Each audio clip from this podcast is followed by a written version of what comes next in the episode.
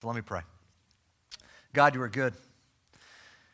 Your word endures forever. And Lord, my words I hope are helpful, but your words are authoritative and true. And so, Lord, would you bless this time?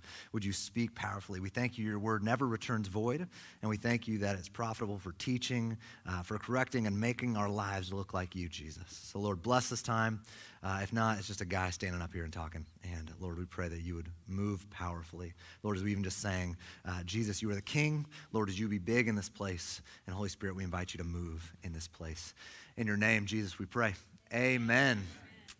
Guys, I was prepping for this and I was thinking that so many things in life are easy to say and hard to do, right? So many things. Easy to say, hard to do. Easy to say, I'm going to lose 10 pounds. It's hard to choose salad over tacos because salad is not very good and tacos are amazing. Uh, it's, it's hard to say, yeah, I'm going to I'm gonna lose the weight because you know what? A couch is more comfortable than running. I know up here in the Pacific Northwest, we like to think, yeah, running's fun. It's not. Uh, it, it's not. You're, you're delusional. It's not fun. It's easier to say I'm going to lose the weight than actually doing it. It's easy to say I'm going to read 20 books. You know, this year I'm going to read 20. I'm going to, you know, put down my phone and I'm going to pick up a book. Uh, and then, again, the couch and Netflix and Instagram are a lot easier. The attention span is a lot easier just to scroll than to pick up the book, right? Uh, it, it's easy to sleep in versus to get up early and read. It's easy to say, hard to do. I'm going to be patient with my children.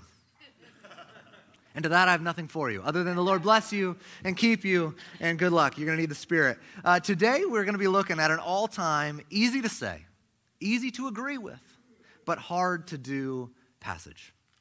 Some passages are hard to understand. That'll be next week. Some are hard to apply. And today, the challenge will not be comprehension, it'll be application.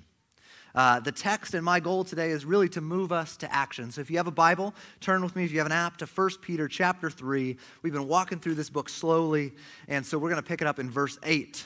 And if you don't have a Bible, you don't have an app, it's going to be up on the screen here, starting in verse 8. Let's jump in. Finally, all of you, be like minded, be sympathetic, love one another, be compassionate and humble. See, the last month we've been spending, actually the last six weeks in many ways, we've been looking at Peter's calls to husbands and wives, to people under the government, to slaves and masters, and how all these different pockets in the church are called to live in specific ways as followers of Jesus. And it was all super easy, not controversial, it's super light, uh, not difficult at all. False. Uh, there's some really challenging things. If uh, any of this, if you missed any of those weeks, go back and listen. Jose did a great job walking through that. Right now, he's actually on a plane uh, to Israel, and so uh, he's joining us online. Also, if you are online, it's good to see you. Uh, we miss uh, having you here in person, but I'm so glad you can be with us online. I'll also say if any of this stuff was hard, I know the last month and a half, there's been some challenging things here. Uh, if you just are struggling, if you're wrestling with things, come find me after the gathering. I'd love to get together with you. Any of our staff, we would love to meet with you and process. And so it's not just left to you like, oh, just go figure that out. Uh, come talk. We'd love to pray with you, process with you, and walk with you as you're uh, seeking to live all of life, all for Jesus. And so Peter concludes today's section, though, with that finally, all of you, and gives a call for how the entire Christian community is to act and live together. And Peter gives five things here to close, to give all of us here together a charge. And so we're going to walk through them. Number one, be like minded. Number one, be like minded, because the church is to be known for its unity, that we're living, living in harmony with one another, that we are one, for we collectively belong to Jesus.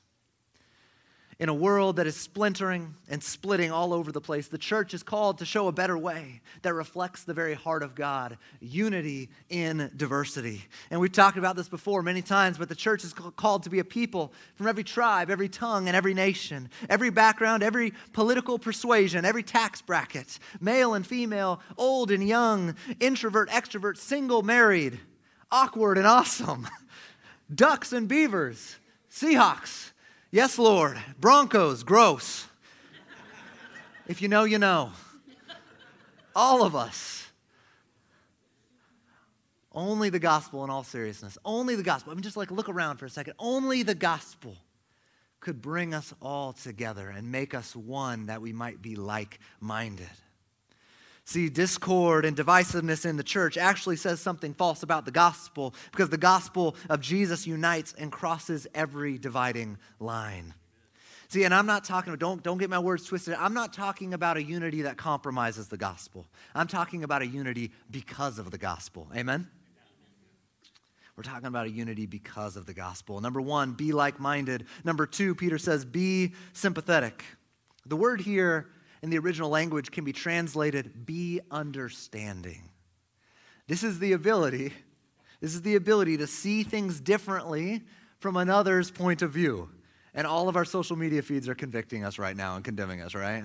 Like the ability to see things from another's point of view. Proverbs 18:2 says, "A fool takes no pleasure in understanding, but only in expressing his opinion." Ouch. And if that's not a verse that captures the age of social media, I don't know what is. A, no desire for understanding, just expressing one's opinion. These are the waters we're swimming in. But rather than this foolishness, we are called to be marked by understanding as the people of God. Sympathy, empathy, seeking to understand where others are coming from, a curiosity in the lives and perspectives of others is salt and light in our world. So, one, we're called to be like minded. Two, sympathetic. And number three, love one another. Here's the deal everyone loves to talk about love. Everyone loves to think that they are on the side of love. No one's on, no one's on the anti-love board of trustees. No one's like, you know what? Uh, there's way too much of in our world.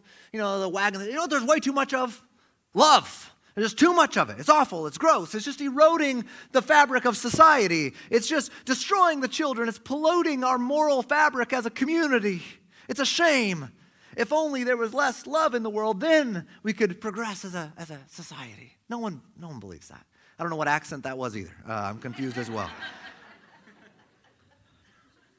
Everyone is pro love in talk and pro love in posting, but often we're not so good at actually loving people. To put others first, to treat others the way we want to be treated, to seek the well being of other people above our own, to consider, uh, consider others more significant than ourselves. This is love. This is what the church is called to be marked by a genuine, real love for one another. I want to say part of this is not just because I'm in my role, but as a church, we really believe and love community groups, and we believe they're important because they help us actually love one another. Because I guarantee you, if you're in a community group, there's going to be someone there who's annoying. There's going to be somebody there who rubs you the wrong way. There's going to be somebody there that's difficult for you to be around. And that's good for us, right? And here's the deal if you're like, I don't think there's anybody in the group like that, well, maybe it's you, huh? no, of course it's not you. It can't be you, right? No, of course not. Easy to say, hard to do. Number four, be compassionate. To have our hearts moved by suffering and pain and misfortune of others. That's what compassion is. We're naturally compassionate towards the people that we're close to or the people we genuinely love, but the scriptures call us to make room in our hearts for others. This is difficult. It's difficult. So, the call today, church, is let us move towards one another and not adopt the individualism of our day that only looks out for oneself. Be compassionate. And then, number five, be humble. Moving on, verse 9. Uh, be humble. Here's the deal. Here's the deal about humility. Humility is like the kale of virtues. Humility, even in Portland, let me tell you, kale it tastes horrible. Humility is like the kale of virtue. It tastes horrible, but deep down we know that it's probably good for us. But if we're honest, it doesn't feel worth it. That's humility. It is the kale of virtues. And I love this Tim Keller quote. It's inspired by C.S. Lewis. It says, Humility is not thinking less of yourself, it is thinking of oneself less. Humility is not beating yourself up. It's not focusing on all your faults, it's not tearing yourself down. It's as Keller's fantastic book is titled it's the freedom of self forgetfulness. Humility is the emancipation from the preoccupation of the self. Humility is a renouncing of viewing all of life through the lens of me. being like minded, sympathetic, loving one another, being compassionate and humble is what the Christian community is called to be. We are a contrast society as the church, called to show a different way to our world, and that is the way of Jesus. Peter is calling us to embody the very heart and way of our Lord and Savior, Jesus Christ, who is love, whose life was marked by compassion and humility, who is calling all people to himself. Peter is calling the church to be like Jesus, not just individually, but collectively as a community. And we have to ask ourselves individually and communally, are these five things what the church is known for? Sadly, I think sometimes not. I think the church at times has a reputation of being divisive, of being proud, of, of not being understanding, and only caring about its own self interests. I want to say this is in all of our hearts. It's in my heart, it's in yours, it's in ours together. And today we have an invitation from Jesus to turn to Him and from these ways that do not honor Him, to turn to Him and live according to His way. And again, this is easy to say. It's easy to nod our heads and say, yeah, yeah, yeah. humility, that's the kale of virtues, right? It's easy to nod our heads and say, yes. It's actually hard to be humble. It's easy to say, hard to do. But Peter, he does not stop there at verse 8. Uh, we're only one verse in. uh, he turns up the heat. If you thought verse, if you thought humility was hard, he's going to ramp up the heat here in verse 9 to an even harder word. Turn with me to verse 9. Peter says this Do not repay evil with evil or insult with insult. On the contrary, repay evil with blessing. Because to this you were called, so that you may inherit a blessing. Peter is simply echoing Jesus' words on the Sermon on the Mount when he says to love your enemies, to bless when insulted, to pray for your persecutor, to not seek revenge, to invoke God's favor upon those who harm you. And I just have to take a pause on this and say what we're not saying. What we're not saying is to overlook injustice. What we're not saying is just take abuse.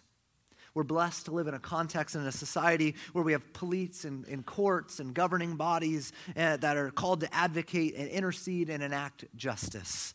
And we should be utilizing those gifts and outlets. If you are struggling under abuse, call the police.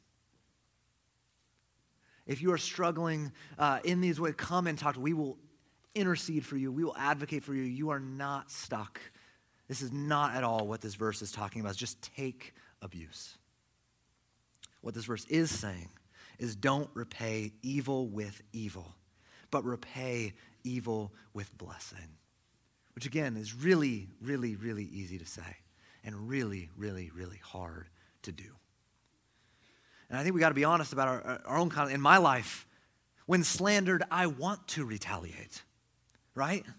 When, when, when insulted, I want to snap back when there's a misunderstanding, if you misunderstanding, you bet I want to educate some folks. And we're going to clear up this misunderstanding real quick, right? No, you guys are all just angels. It's just me, huh? Yeah, let's go. like, I want. I want to clear these things up. I want, when sinned against, to retaliate, to escalate. When someone takes credit for what you did, you, you want to vindicate yourself. But the scriptures say repay evil with blessing. I was like, what? How in the world do we do this?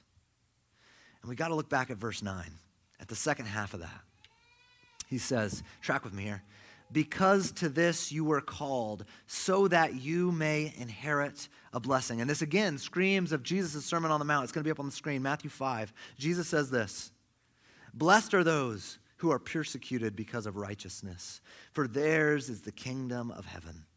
Blessed are you when people insult you, persecute you, and falsely say all kinds of evil against you because of me. Rejoice and be glad, because great is your reward in heaven. How can we live this life that the scriptures are calling us to, including not repaying evil for evil? I want to say foundationally, a place to start is we have to believe that it's worth it. Like, we have to believe it's worth it, right? Like, here's the deal. Let's go back to some of those first things that we were talking about, things that are easy to say and hard to do. What causes someone to get up at 4 a.m. and go work out like there's some comic book villain? Like, what are we, like you're in your garage, like working out. It's like, what are you preparing for? It's the middle of the night. Why do we say 4 in the morning, by the way? It's 4 in the middle of the night. What, what causes somebody to do that, though? What causes somebody to go run out in the rain? What are you doing? What causes somebody, what, what causes somebody to abandon the glory of brisket and New York style pizza to adopt a healthier, you know, diet? What causes somebody to stop compulsion buying and adopt healthy financial habits? What causes us to do these things? Because at some level you believe that there is benefit. It's worth it. It's worth the cost. How can we be understanding? How can we be compassionate? How can we be one? How can we even love our enemies? Well, we got to start by believing that it's worth it. You have to start by believing that there's reward in this because Jesus and Peter both clearly say that this life, the way of Jesus, that there is blessing and reward to this way. Church, there is reward in this life and in the life to come. For living according to the way of Jesus in this life is how we were meant to live. To live contrary to the way of Jesus is going against the grain of the universe. And to quote philosopher H.H. H. Farmer, when you go against the grain of the universe, you get splinters. Imagine uh, you take a railroad tie and you just rub your hand against it the wrong way. Ouch. I was nine years old and uh, we had a bunch of railroad ties at a friend's house in their backyard, and we just were running on those things for hours. Get, get off, and I'm like, man, my feet hurt. I looked down and it was just, they were brown. I mean, the whole thing was basically, I basically a railroad tie stuck to my foot, right? Because there's so many splinters. I think I still have splinters somewhere at the, you know, up in my foot. You go against the grain of the universe and you get splinters. To go against the way of Jesus is to get splinters. See, and there's also blessing on the last day. Great is our reward in heaven, Jesus says. Peter says, and live like this that you may inherit a blessing. And that word inherit is important. It didn't say earn a blessing, right? It says inherit a blessing. And here's the thing you do not earn an inheritance, right?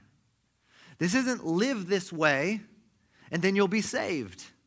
It's live this way because you are saved. This isn't, you know, live this way and then you can be part of the family. No, it's you're already part of the family, so live like it. You see the difference? It's not do this and then you'll be loved. It's you're already loved, so live into it. And that's good news, amen? We are empowered to live this way if we believe that it, it leads to blessing and reward and life in this one and the one to come. To live this way, we got to get in our bones. Again, these things are easy to say, hard to do. How do we do it? One, if you're taking notes, we got to believe that God is good and that He blesses and rewards what is right and good. But Peter gives a second motivation, another empowerment to live this way, and that's number two that God is just and He opposes evil he is just and he opposes evil. This next verse 10, he's just quoting from Psalm 34. Peter quotes from Psalm 34 here. He says, verse 10, it'll be up on the screen.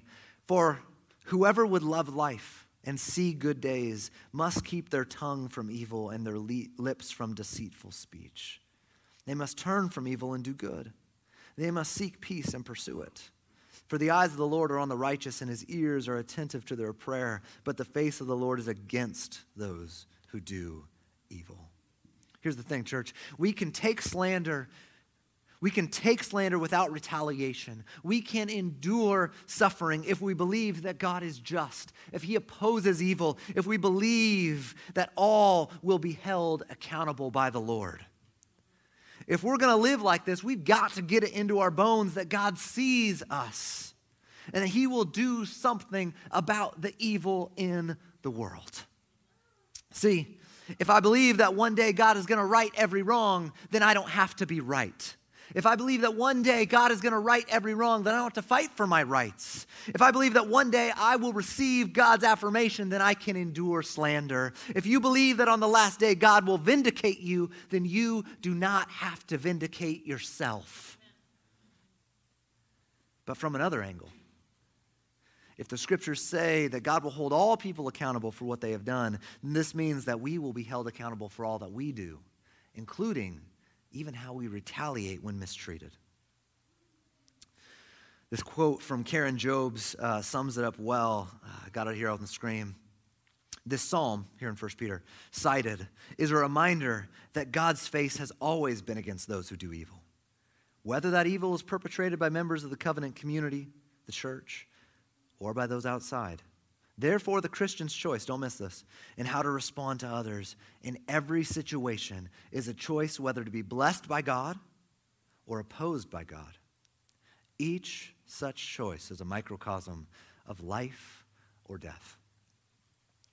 God blesses what is right, and he opposes what is evil. In church, we have a choice. We have a choice. Will we live a life that God will oppose or one that he will bless? Will we live a life that God will oppose or one that he will bless? See, a few weeks ago, you might remember I shared an image from my seminary professor about the suspension bridge. You have that image of, you know, you walk on the suspension bridge, and then there are two guardrails. And no one in their right mind would try to attempt to walk out on a suspension bridge if there were no guardrails. And God, in His mercy and kindness, gives us the path to walk along, which is like the bridge itself. And then you have these guardrails. Uh, one, He gives us promises to fall, to keep us from falling into discouragement. But then He also gives us a guardrail of warning to keep us from falling into presumption. So we walk on the path of His commands to obey. But then we also believe the promises and heed the warnings. And today, what we see is the path to obey in the commands are being one, to love one another, to not return evil for evil. That's what we're called to walk upon. But he also gives us a promise to encourage us, to keep us on this path. And that's that you will be blessed. There is reward. But he also gives us a warning to keep us from falling into presumption, and that's that God will oppose you and I if we walk in evil. Church family, we cannot control how we are treated. You can't. You and I, we cannot control how we are treated, but we can control how we respond. So, big picture. I know this is uh, can't be drinking from a fire hose here, but big picture. Peter is calling us to things that are impossible to do in our own strength. We can only, by the power of the Holy Spirit, live according to the way of Jesus. We're going to need the Spirit of Jesus if we're going to live into the way of Jesus. We need to renew our minds and believe the truth that God is good and that He is just. That one, He blesses what is right and rewards it, and two, that He opposes what is wrong. Peter is saying here that if we are going to do right, first we need to see God rightly. If we're going to do what is right, we have to start by rightly seeing God. We tracking with that? Amen? All right, you're with me. Peter continues, verse 13. He asks this uh, rhetorical question Who's going to harm you if you're eager to do good? But even if you should suffer for what is right, you're blessed. Do not fear their threats, do not be frightened, but in your hearts revere Christ as Lord. See, Peter's saying, if you live out the way of Jesus, general wisdom says it's going to go well for you. Peter asks again that rhetorical question Who's going to harm you if you're eager to do good and live this way? The answer is likely nobody. Because who is sitting there saying, Oh gosh, there's those loving, humble, compassionate, generous people. Ugh, the worst, right? Like, that's not, nobody says that. Like, odds are we live in this way, it's going to go well for you. But Peter is writing to a suffering community, and he recognizes the truth that sometimes, even when you do good, you suffer for it. That even when you do what is right, sometimes there's a cost. And that was true then. And it's also still true today that you can do what is right. You can follow the way of Jesus and suffer for it. And it be painful and be difficult. See, sometimes honesty and integrity in the workplace, not manipulating those numbers, not, not being dishonest on that spreadsheet could lead you to getting passed up on a promotion or even get let go. You choosing not to sign off on that business deal because you know it's going to hurt people. You know it's not right. You may get let go. You know, maybe you're a, a high school student. You know, you're choosing not to party, you're choosing not to get drunk. You're choosing not to walk in this way, and that means you could be rejected by others. You could lose friends. See, you walking in this way, it might look like, let's say you're a stay at home mom and you have that park date, you know, uh, midweek where you meet at that park down the street. And this last week, you know, you met there and this one lady wasn't there. And then all of a sudden, the other moms, they started gossiping and slandering about this person. And then, you know, you interject and say, you know what, I'm not, I'm not comfortable with this. Things got awkward real quick. Then you go to back two days later and you realize they're all back there again and you weren't invited. Right? You got rejected in this. There was a cost to this. You know, you might be a young adult. We just saw a bunch of them on stage here, and you're trying to, to adhere, you're trying to walk in the way of Jesus, you're trying to adhere to what the Bible's clear sexual ethic is. You're not sleeping around, you're not getting on those apps and doing that stuff. You know, there's a reality that it might result in mocking or slander, or you might be sitting here saying, I'm 30 and I'm single and I don't want to be. And I could go down this road and dishonor Jesus. I could hook up with somebody. I could experience these things. I could experience this relationship, but it wouldn't honor Jesus. And you're sitting there being like, I could go to that party and receive this affirmation, but instead I'm choosing to honor Jesus and I'm on a Friday night and I'm in high school and I'm alone. You know, there's a cost to this following Jesus. There's a cost of, man, I lost my job in the middle of a pandemic. There's a reality of, man, I'm, I, am alone at the cafeteria uh, sitting by myself. There's a reality of, man, I'm still 29 and I'm still single and it hurts. I'm trying, Jesus, to follow you and it hurts. And there's a reality, I want all of you to hear this that some of you in here, you're hurting. It's painful. And I want you to know that God sees all of it. God sees you. He sees you. And He blesses your faithfulness. He blesses your faithfulness. Suffering for doing what's right is unjust suffering. How can we endure it and be faithful in it? Peter quotes from Isaiah 8 there in the verse 14. You saw the quotes in there. That, that original verse says, Do not fear what they fear. Do not dread it. The Lord Almighty is the one you are to regard as holy. He is the one you are to fear. See, Peter gives a third motivation. How do we, this is easy to say, hard to do. How do we live in it? Number three, Peter's calling us to exchange a fear of man for a fear of God. You may suffer for doing good. Your boss may fire you. Your coworkers may mock you. Your friends may reject you. Your parents may be disappointed in you. Your world may oppose you. You may indeed suffer for it. Do not fear them, Peter says. And what Peter is implicitly saying, Jesus makes explicit in Matthew 10. Just let this uh, wash over us here. Jesus says in Matthew 10 28, Do not be afraid of those who kill the body, but cannot kill the soul. Rather, be afraid of the one who can destroy both soul and body in hell. And I'll say this is a strong word from Jesus. But we need to hear it because we can stand firm and walk in the way of Jesus, not fearing man or the consequences of man when we revere Christ as Lord. Just as only a greater love drives out a lesser love. How do you get over the ex girlfriend? You fall in love again. like how, how, you know, how does this, how, why does a mom throw herself into harm's way to protect her, you know, toddler son? Because a love for a child is greater than a love for self-preservation. Only a greater love can drive out a lesser one. And in the same way, only a greater fear or reverence will drive out a lesser one. See, what they're saying here, what Jesus and Peter are saying here is don't revere man, Revere the one who is the creator of all mankind. Don't be afraid of suffering or death. Serve the one who has conquered death through suffering.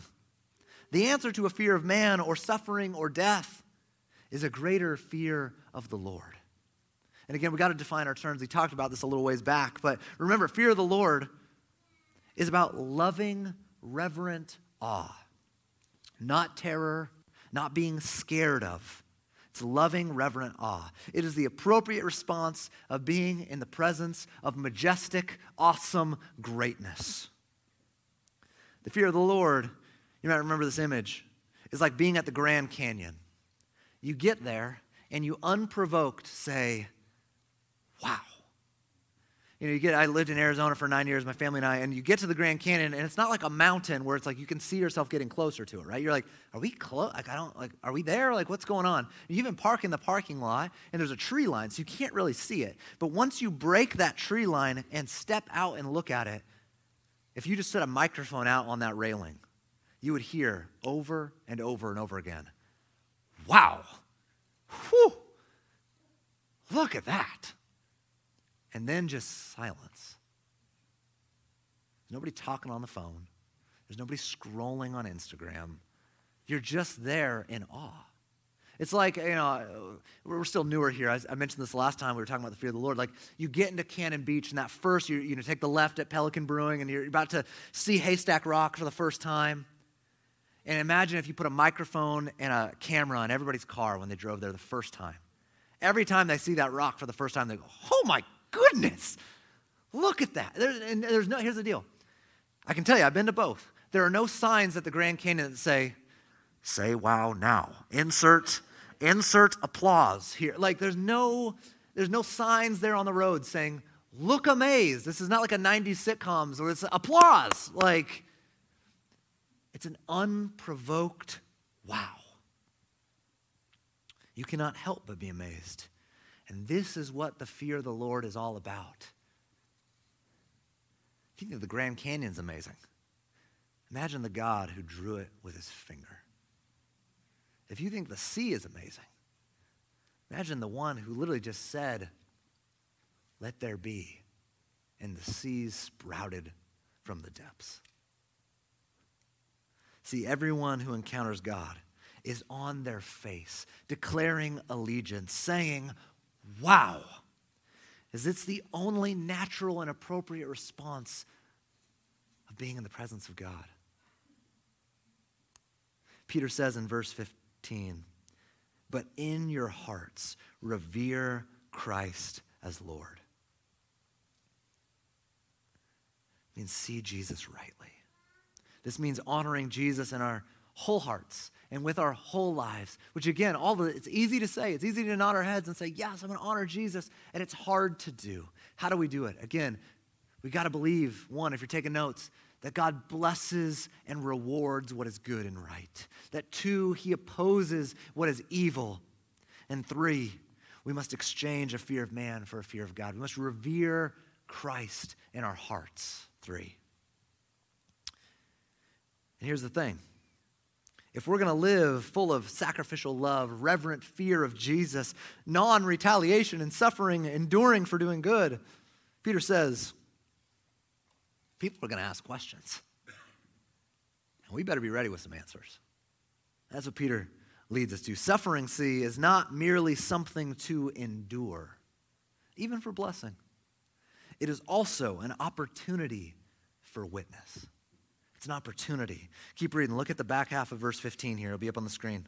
So again, revere Christ as Lord. Verse 15, the back half of here. Always be prepared to give an answer to everyone who asks you to give the reason for the hope that you have.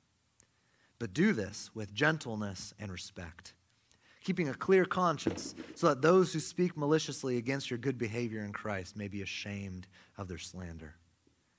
Why do we live this way? Our hope in God. How do we live this way? Our hope in God. Edmund Clowney poetically says this about this verse. You can throw that quote on the screen. Peter shows us that our hope provides both the courage for our witness and the content of our witness. I'm to read that again. It's so good. Peter shows us that our hope provides both the courage for our witness and the content of our witness. Our hope is in the risen Lord. That's good news. Amen? That's good. See, the engine that we're fueled by is the hope of Jesus. And the message we proclaim is the hope of Jesus. So, the fourth thing, how do we do this? Easy to say, hard to do. For our hope in Jesus. See, Peter has spent a long time, spent a lot of ink on paper, talking about how to live out this hope. But what he's going to say now is how do we proclaim this hope?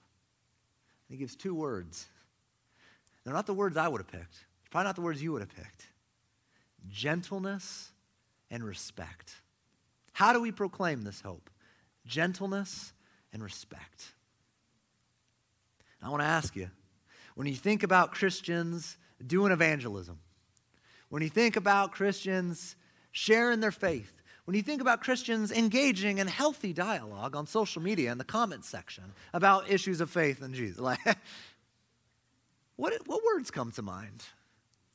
What words? I, for me, this again, my social media is probably condemning me too. I, often think the words that come to mind are more judgmental, brash, defensive, arrogant. More of those words than gentleness and respect. And yet, this gentleness and respect is how we are called to proclaim our hope in Jesus. And we need to hear something. Gentleness and respect is not weakness. Gentleness and respect is not weakness, it is self control. It is what exudes from an inner strength, an inner stability, an inner security in the gospel that's more concerned with being winsome than winning arguments. It's curious to get at the heart versus obsessed with being right. And here's the deal I've been married for almost 10 years now. Uh, I haven't been in the game long enough as some of you guys, but I've been in the game long enough to know this. And y'all, if you've been in married for any amount of time, you know this to be true. Every couple knows that there is a way to argue, there is a way to strongly discuss. When you are right, and the way you going about it, man, it ain't. Like, there's a way to win the battle and lose the war. If you know, you know. Right? There's a way to engage in an argument. There's a way to engage in dialogue where you're technically right, but you're technically wrong, right? Like, you know what I'm talking. Some of you are scared to laugh because, you know, you're hitting too close to home. I'm not sorry. Um, here's the deal. If you know, you know. Karen Jobes again with a great word. Uh, she says this up on the screen. This speaks to at least two issues walking the talk and talking rightly. First, an effective testimony requires a clear conscience regarding one's personal integrity before the Lord. One cannot explain the hope we have in Christ while living in ways that contradict that hope. Stop. Bold words that are not lived do not honor Jesus. We have to walk the talk. Second, she says, even the best intentioned testimonies must be conducted in an appropriate manner. If offense, don't miss this. If offense is to be taken, it should be over the content of the gospel message, not because the message was offered in a manner that invalidates Christ's love for seekers and people. The Christian testimony must reflect humility and respect for the hearer. Because here's the deal, church the only thing that should be offensive about a Christian is the gospel. The only thing that should be offensive about you and I is the gospel of Jesus Christ. We are blessed if we suffer for doing good, not for being a jerk. We are blessed if we suffer for doing good, not for being a jerk, not for being rude. We are blessed if we suffer for doing what's right, not for being a jerk. Amen? 26 West, we are called to imitate Christ with our lives, revere Christ in our hearts, and bear witness to Christ with our words. See, we are called to imitate Christ with our very lives, revere Christ with our hearts, and proclaim Christ with our words.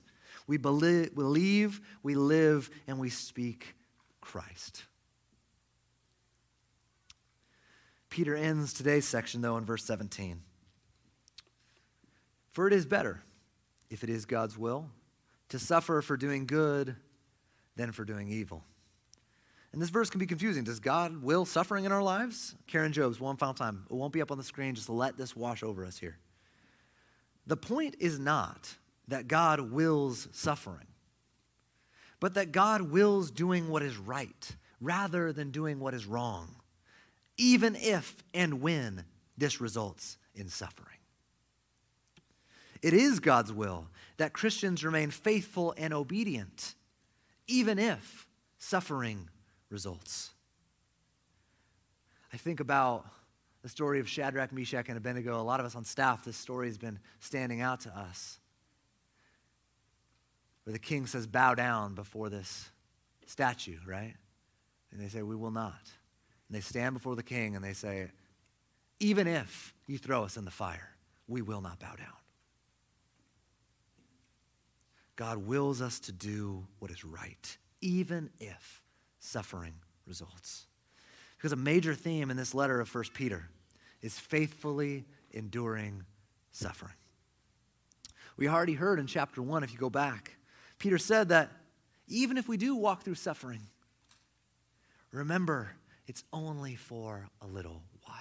Remember our hope in Jesus. Church, today, I don't do, know if we remind ourselves enough of this, church. Today, we are one day closer to eternal life than we were yesterday.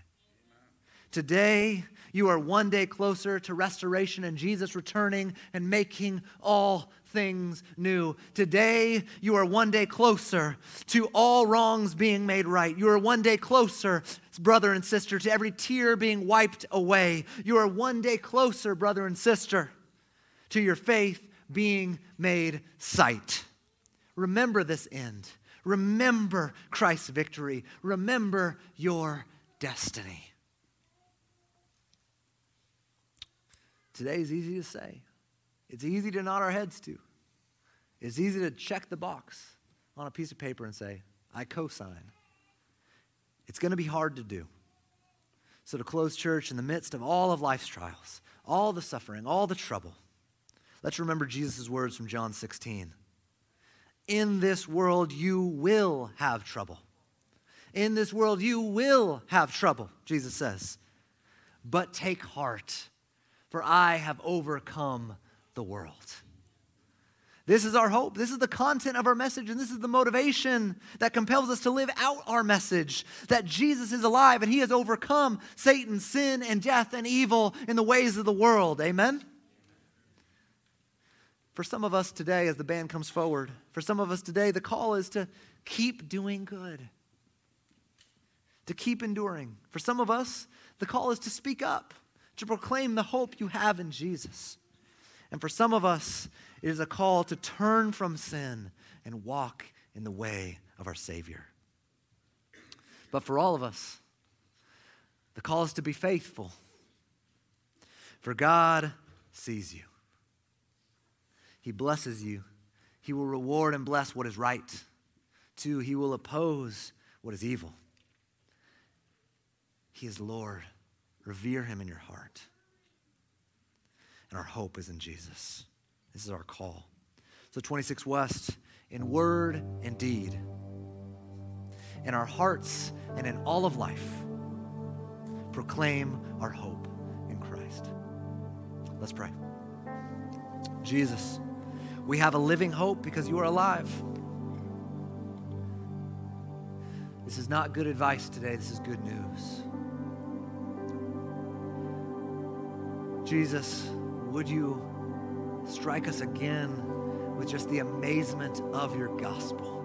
Would you strike us again with your glory and majesty and awesome power? Would we revere you in our hearts? Would we take comfort knowing that you oppose all evil? And we, would we rest assured for those of us that are struggling right now that you bless and reward what is right? Jesus, you say, count the cost to following you. Slander may come, disappointment may come. You promise we will have trouble, but it is worth it. You are worth it, Jesus. Holy Spirit, we believe, help our unbelief. Help us get this in our bones. Help us respond to this now as we sing, as we take communion in a couple minutes. Jesus, your hope is the content of our message. Your hope is what compels us to proclaim this message and live out this message. Help us do it in all of life faithfully. We want to honor you, Jesus. Help us, Holy Spirit. In your name we pray. Amen.